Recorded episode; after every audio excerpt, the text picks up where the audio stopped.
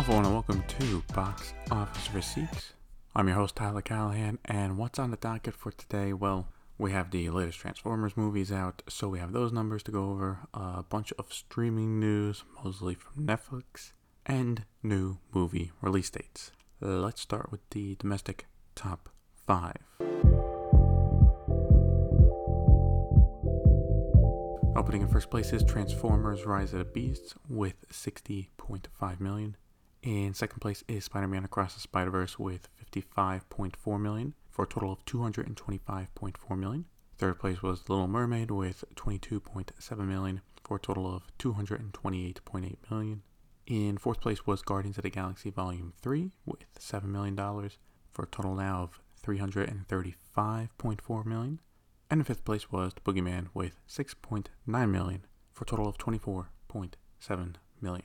For Paramount, this is an okay opening domestically for Transformers.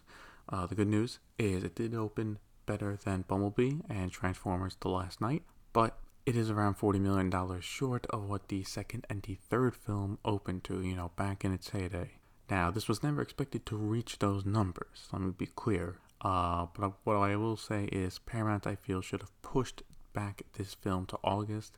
Uh, Spider-Man did pretty well this weekend with 55 million, and since both movies are looking for a family audience, that is direct competition. Like I think with a release in a quieter August, it might have been able to open up to 70 million, maybe 75 million. Uh, we will see how it performs throughout summer. Now I know obviously you know, they have Ninja Turtles coming out in August, so that's also direct competition, but uh, still. In China, Transformers Rise of the Beasts opened in first place with 39.9 million. In second place was Spider-Man Across the Spider-Verse with 9.3 million for a total of 35.8 million. Third place was Fast X with 3.5 million with a total now of 138.7 million. And fourth place was Godspeed with 3.3 million for a total of 165.8 million. And in fifth place was Castle in the Sky with 2.6 million for a total of 16.3 million. So it's the first time in a while where the top three spots were all Hollywood films, even if they aren't performing as well as they did before the pandemic. As for Transformers, again, it's the same situation as Fast X. If you look at it as a Hollywood film in China 2023, it's killing it. It's doing great. If you look at it as part of the franchise, the numbers are terrible. You know, when Transformers 3, 4, 5, they're clearing 200 mil, maybe 300 million dollars in China. To have this one open up to just under 40 million, it's like, it's not great. And it's also clear now if Transformers does not have strong legs in other markets, China will not be the one to bail it out.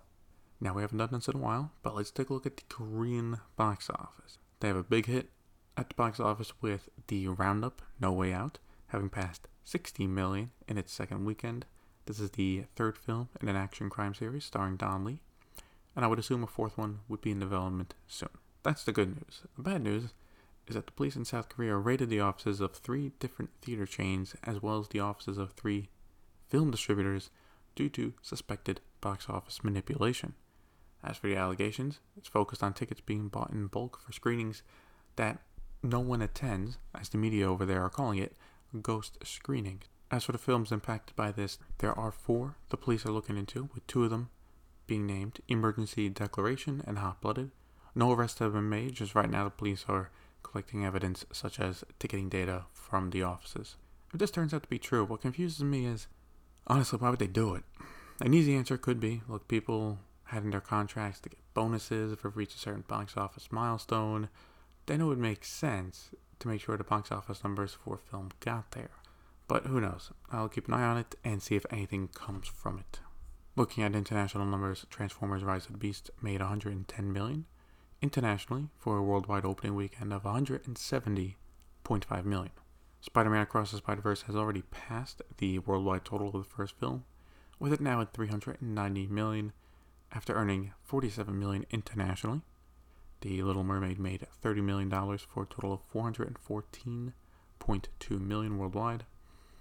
Fast X made another 20.6 million for a total now of 652.8 million. The Boogeyman is at 39.6 million, and Guardians of the Galaxy Volume 3 is at 806 million worldwide, respectively. In news in Hollywood, we start out with Disney, where they might have another issue on their hands. Uh, Tenoch who plays Namor in the MCU, is facing allegations of sexual assault. The claims come from Elena Rios, who posted the allegations on Instagram. Huerta has since come out denying the allegations and explained that they were in a relationship for a few months and that after it ended, she started to misinterpret what had happened to others. As of now, Marvel Studios and Disney have not said anything, nor have any change, nor have any charges been brought against uh, Huerta. Obviously, we're going to have to wait for some evidence to see who is uh, telling the truth. But I think if no charges are brought against him, I don't think anything will happen. Like if he did it, obviously he should lose his role as Namor, obviously. But if there is no evidence or not even charges, I don't think Disney and Marvel will do anything, uh, as they're still waiting to see what happens with Jonathan Majors and his case. With the WGA strike causing a lot of projects to be put on hold, Disney has announced a sweeping change to their scheduling. For the MCU, Deadpool 3 is being moved up from November 2024 to May 3rd. That's right, Deadpool 3 will now be kicking off the summer movie season next year. But that move, Captain America Brave New World, which was set for May, now comes out July 26th. That in turn pushes back Thunderbolts, which will now come out December 20th, 2024. So we will have an MCU movie come out during the holidays next year. Blade, shocker, has been pushed back again from September 2024 to February 14th, 2025, which then pushes the Fantastic Four to May 2nd, 2025. And it should be no surprise to anyone that with all these delays, the upcoming Avenger movies have also been delayed. The Kang Dynasty will now come out May 1st, 2026, and Secret Wars moves from 2026 to May 2027. On the 20th century side, Avatar 3 has been delayed a year now, coming out December 19th, 2025. Avatar 4 is also delayed to December 21st, 2029. And Avatar 5 will come out December 19th, 2031. An entire generation will have grown up before all five of these movies are out. Besides delays for 20th Century, the new Alien movie has been given a date of August 16th, 2024, and The Amateur, starring Rami Malek, comes out November 8th, 2024. The live action remake of Moana moves up a week to June 27th, 2025, and for Lucasfilm, the Star Wars films have been pushed back. The first one will now come out May 22nd, 2026, from December 2025, so about six months pushback, five, six months. Uh, and I think they're kind of doing that so they don't compete directly with Avatar 3. And the second Star Wars film will come out December 18th, 2026. I think that one will probably get delayed again. Uh, it did not work out well last time when we had two Star Wars movies come out within six months of each other. Uh, these delays are not surprising, and I would not expect other studios to start doing it as well, especially if an actor strike does happen. If that does actually happen, expect a lot of movies to get pushed back. It's just, there's no way around it. Deadline is exclusively reporting that Disney might have found their director for the live action Bambi movie, uh, with Sarah Polley in talks for it. We now know that the movie will be a musical as well. Uh, look, Polley's great, but I just don't know how live action Bambi will do at the box office, assuming assuming it goes to theaters, because I doubt Disney would produce this, you know, more any more like direct to streaming movies. So I feel this wouldn't go straight to Disney Plus, but who knows? Maybe it will be. Also, there is an executive shakeup at the company, with Disney's CFO Christine McCarthy resigning from her position, and she will take a medical leave of absence due to her family. During her absence, she will remain as an advisor, as Kevin Lansberry will become interim CFO. In a statement, CEO Bob Iger said, quote, Christine McCarthy is one of the most admired financial executives in America, and her impact on the Walt Disney Company during 23 years of dedicated service cannot be overstated. End quote. Now, at this sudden announcement, reporters have been doing some digging and found a few things. Uh, one, it turns out her husband has been sick for some time, so medical leave does make sense, and hopefully he does recover soon. However, the Wall Street Journal is reporting that McCarthy and Iger have clashed since his return on topics such as how much the company spends on producing content, and that, from McCarthy's point of view, uh, the layoffs were not enough. She wanted to fire more people. Obviously, we will never know the true story about her abrupt exit, but it does seem internal politics was at play as for why now and say not earlier. As for Iger, he can't be waiting around and he needs to make changes sooner rather than later since he is on the clock. Unless there is an extension, he only has two years to make changes and announce a successor. Sony has reserved two dates on their calendar for the Marvel films. The first is November 8th, 2024, and the second is June 27th, 2025. I would assume the November one is likely Venom 3, as it is in production now, and the last two have come out in October. The prime 2025 summer release date is probably Spider Man 4, as it is in development. We just don't know where in development it is. Sony also confirmed that Across the Spider Verse will not be getting a release in the UAE. While it did have a release date of June 22nd, it was pulled, and the issue is the UAE Media Council objects to a trans right poster seen in the background in Gwen Stacy's bedroom, and if the character is trans or not. Kinda stupid it was uh, pulled over a background poster, but I mean, it is what it is.